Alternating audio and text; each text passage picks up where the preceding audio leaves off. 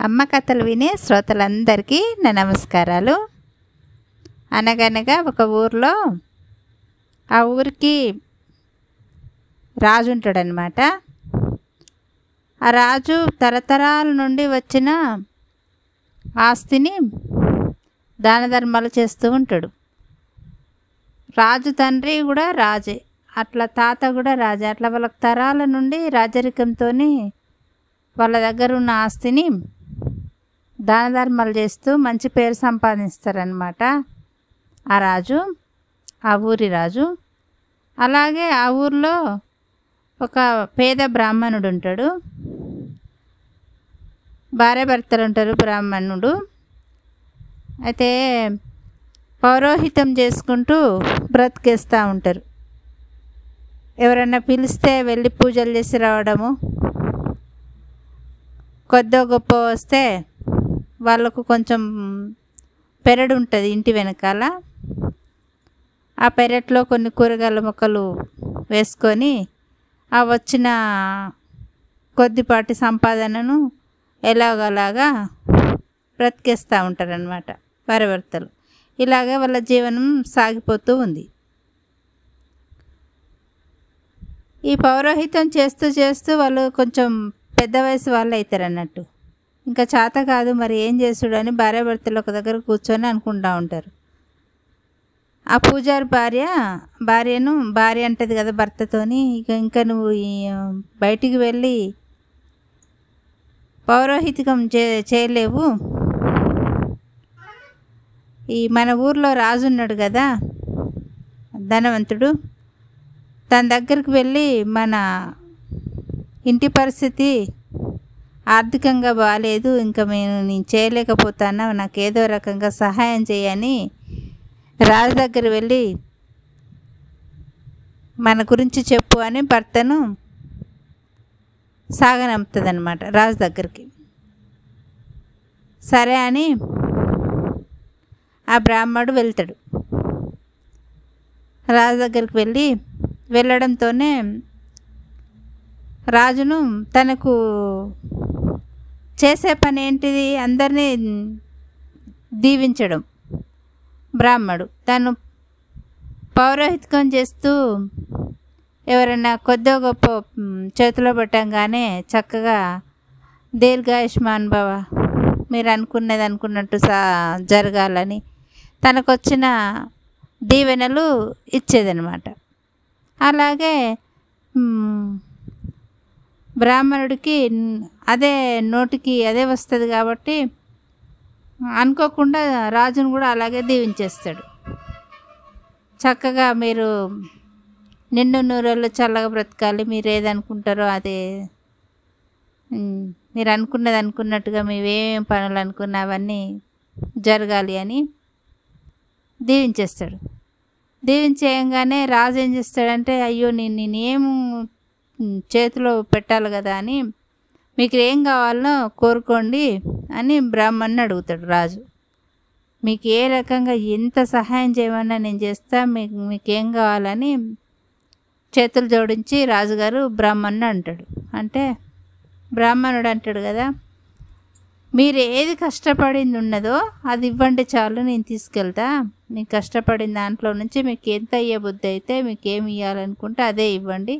కాకపోతే కష్టపడిన సొమ్మును మాత్రమే నేను స్వీకరిస్తా అని బ్రాహ్మణుడు అంటాడు.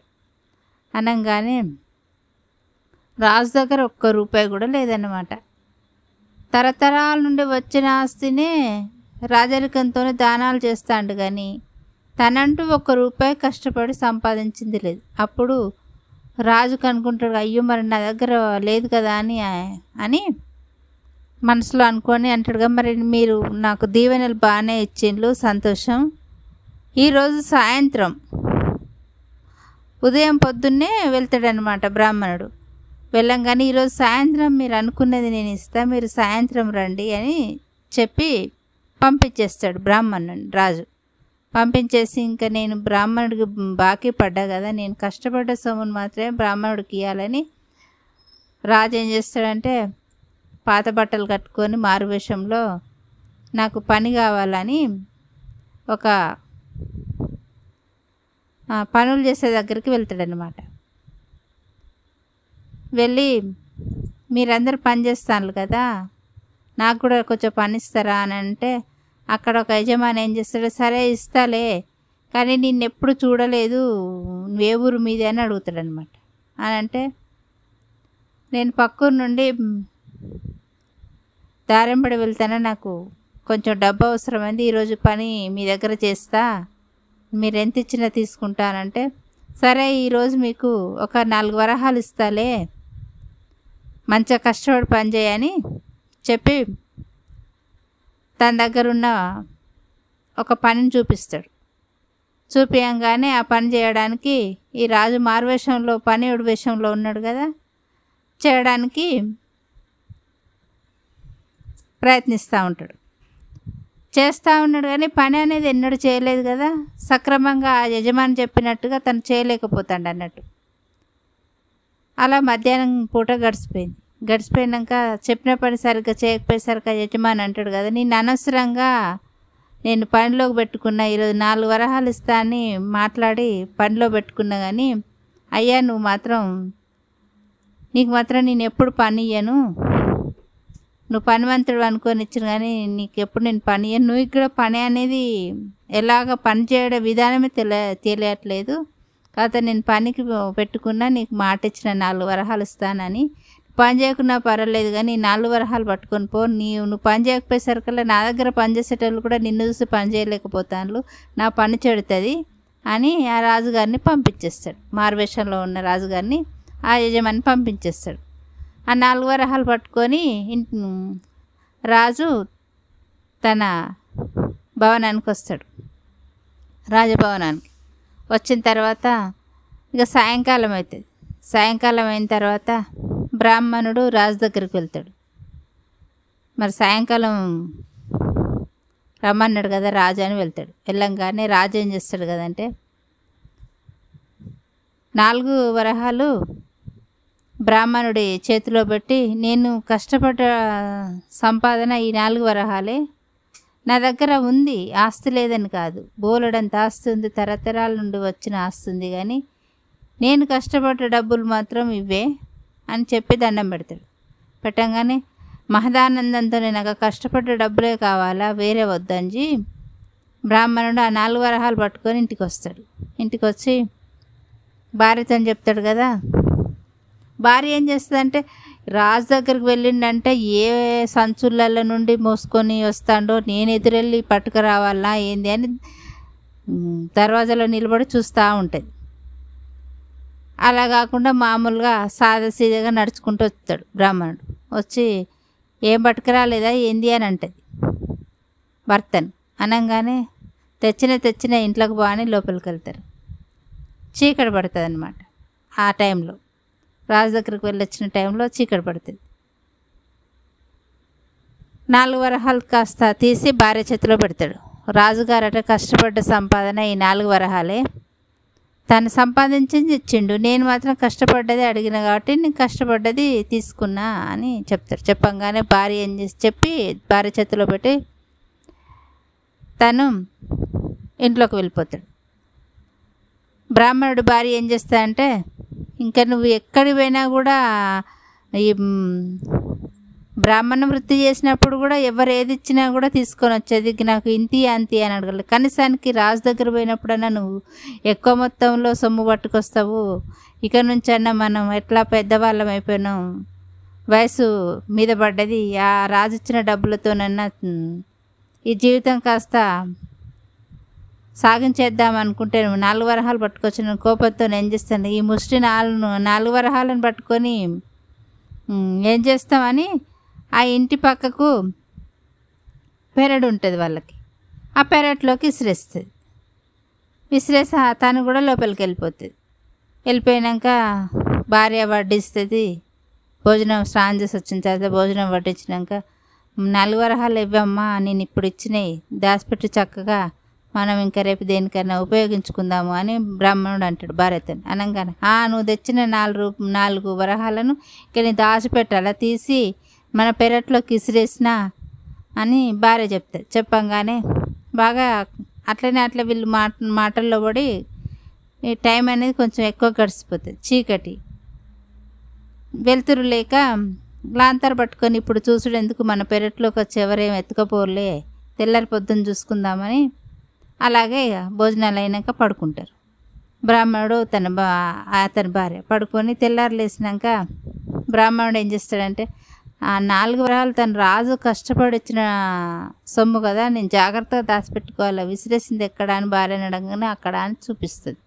చూపించగానే అంతా వెతుకుతాడు. భార్య భర్తలు ఇద్దరు కలిసి పడేసిన చోట వెతకంగానే అసలు ఒక్క వరహం కూడా ఒక రూపాయి కూడా కనబడదు అక్కడ. కనబడక ఒక మన్ నాలుగు విచిత్రమైన చెట్లు మొలుస్తాయి. దేదీప్యంగా చక్కగా నాలుగు మొక్కలు మంచిగా మొలవంగానే ఆ మొక్కలు కాస్త రోజులకు పెరిగే మొక్కలు కాస్త గంటల మీదనే పెరుగుతూ ఉందన్నమాట. గంట గంటకు పెరుగుతూ ఉంటాయి. అలా మొలిసిన రోజు నాడే సాయంకాలానికల్లా చక్కగా పండ్లు నాలుగు చెట్లు మంచిగా పెద్ద పెరిగి మంచి పండ్లు తినే పళ్ళు కాస్తాయి. కాయంగానే ఆ పళ్ళు కూడా మంచి ఆకర్షవంతంగా ఉంటాయి. ఇప్పుడు చూస్తే తినాలనేటట్టుగా. బ్రాహ్మణుడు భార్య ఏం చేస్తారంటే చక్కగా ఇవేదో దివ్య శక్తులు దివ్య వృక్షాలు మన ఇంట్లో వెలిసినాయి మొక్కలు కాస్త వృక్షాలు అయిపోయినాయి మనకు ఏ దేవుడో కరుణించినట్టుంది అని అనుకుంటారు. అనుకొని మంచిగా నాలుగు చెట్లకు చక్కగా పూజ చేసి వాళ్ళకు పూజ చేయడం అనే బ్రాహ్మణుడికి ఏదన్నా తినే ముందు కానీ వాళ్ళకి అలవాటే కదా. అలాగా ఆ చెట్టుకు చక్కగా నాలుగు చెట్లకు చక్కగా పూజ చేసి ఆ నాలుగిటి పండ్లను కోస్తారు. పూజ చేసి. కోసి ఇంట్లోకి తెచ్చుకొని దేవుడి దగ్గర పెట్టి పళ్ళను కోస్తారనమాట తినడు తినాలని ముక్కలు చేస్తాను. కోసేసరికి లేని నా క పండ్లల్లో నుంచి చక్కగా మంచి మేలు ముత్యాలు ఉంటాయి అనమాట పండు నిండా ముత్యాలే ఉంటాయి. ప్రతి పండుకు ముత్యాలే ఉంటాయి. ముత్యాలు ఉండగానే వాటిని తీసుకొని బంగారం షాప్కి తీసుకెళ్తారు. తీసుకెళ్ళి ఇవి ఏంటి అని అడుగుతారనమాట అనగానే ఇవి మేలు రకం ముత్యాలు మీకెక్కడి అని వాళ్ళు అంటారు సరే ఎక్కడైతే మీకు ఎందుకని వాటిని ధర చేసుకొని చక్కగా అమ్ముకొని వస్తాడు బ్రాహ్మణుడు. ఒక్కరోజుకే బోలెడు డబ్బులు వస్తాయి. అలా అలా కొన్ని రోజుల వరకు ఏంటంటే బ్రాహ్మణుడు కాస్త శ్రీమంతుడు అయిపోతాడు ఈ ముత్యాలు అమ్మేసుకొని. చెట్లకు అట్లా కాస్తూ ఉన్నాయి అనమాట బాగా కాస్తూ ఉన్నాయి. ఈ కాయలను తెంపడము కొయ్యడము మంచి ముత్యాలను మార్కెట్కి తీసుకెళ్ళి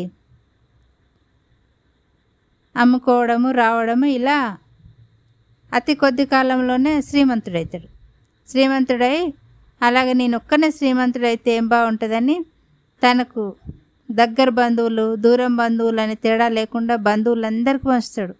వాళ్ళ చుట్టాలందరూ శ్రీమంతులైపోతారు. అలాగే ఆ ఊర్లో ఉన్న వాళ్ళకు కూడా అందరికి పంచుతాడు అనమాట ఇలాగే రోజు కొంతమందికి రోజు కొంతమందికి ఇట్లా పంచుతూ ఉంటే అందరూ శ్రీమంతులు అవుతారు అక్కడ. కాగానే ఈ ఆ నోట ఈ నోట విని రాజుగారు ఏం చేస్తారంటే ఒకరోజు బ్రాహ్మణుడు ఇంటికి వస్తాడు ఇంటికి వచ్చి నా దగ్గర ఏదన్నా సహాయం చేయని వచ్చినప్పుడు చాలా బేదరికంగా ఉన్నావు. ఇప్పుడు ఈ కొద్ది కాలంలోనే ఈ శ్రీమంతుడు ఎలా అయ్యావు? నాకు తెలుసుకోవాలని కుతూహలంగా ఉందని బ్రాహ్మణుడి దగ్గరికి వచ్చి రాజు అడుగుతాడు. అడగంగానే అయ్యా మీరిచ్చిన నాలుగు వరహాలను నేను నా భార్యకి ఇస్తే పెరట్లోకి విసిరేసింది. ఇంకా చీకటి పడడం వల్ల నేను తెల్లారి చూస్తున్నా. చూసేసరికల్లా నాలుగు మొక్కలు కాస్త గంట గంటకు పెద్ద వృక్షాలు అయిపోయినాయి ఆ చెట్లకు కాసిన కాయలే ఇవి. ఈ పని కోసేసరికల్లా మంచి మేలు ముత్యాలని అని చెప్పి రాజుగారికి మీరిచ్చిన నాలుగు వరహాలతోనే ఇవి. మీరు కష్టం పడితే వచ్చిన డబ్బునే ఇచ్చింది కదా కష్టపడిన డబ్బుకు చాలా విలువ ఎక్కువ అని బ్రాహ్మణుడు రాజుకు చెప్తాడు. చెప్పి రాజుకు కూడా కొన్ని పళ్ళు ఇస్తాడనమాట మీరు కూడా తీసుకోండి అని. రాజు ఏం చేస్తాడు? ఆ పళ్ళని తీసుకొని తను కూడా ఆ ముత్యాలను తీసుకొని వెళ్ళినట్టే కదా తను కూడా తీసుకెళ్ళి సొమ్ము చేసుకుంటాడు. రాజు ఏం చేస్తాడంటే ఇక మీ బ్రాహ్మణుని అంటాడు కదా మన దగ్గర ఉన్న చుట్టుప్రక్కల ప్రాంతాలందరికీ అందరూ శ్రీమంతులు కావాలా? ఒకరైతే బాగుండదు అనే దాని మీద మీరు ఈ ఊరంతా చుట్టాలకు ప్రక్కలకు అనకుండా అందరినీ శ్రీమంతులు చేసిండ్రు అలాగే మన నా దేశంలో ఉన్న అందరికీ ఇట్లనే చేయ చేయాలని రాజు అంటాడు. సరే అయ్యా అని ప్రతిరోజు బ్రాహ్మణుడు తన చెట్టుకు కాసిన పళ్ళన్నీ అందరికీ పంచుతూ ఉంటాడు అనమాట నిస్వార్థంగా. అందరు బాగుండాలా? అందులో మనం ఉండాలనే మనసు గలవాడు బ్రాహ్మణుడు. అలా అందులో కాకుండా మళ్ళీ కష్టపడితే వచ్చిన డబ్బుతోని మనము ఎంత సంతోషాన్ని పొందుతాము అనేది కథలోని నీతి. కథ బాగుంది కదా?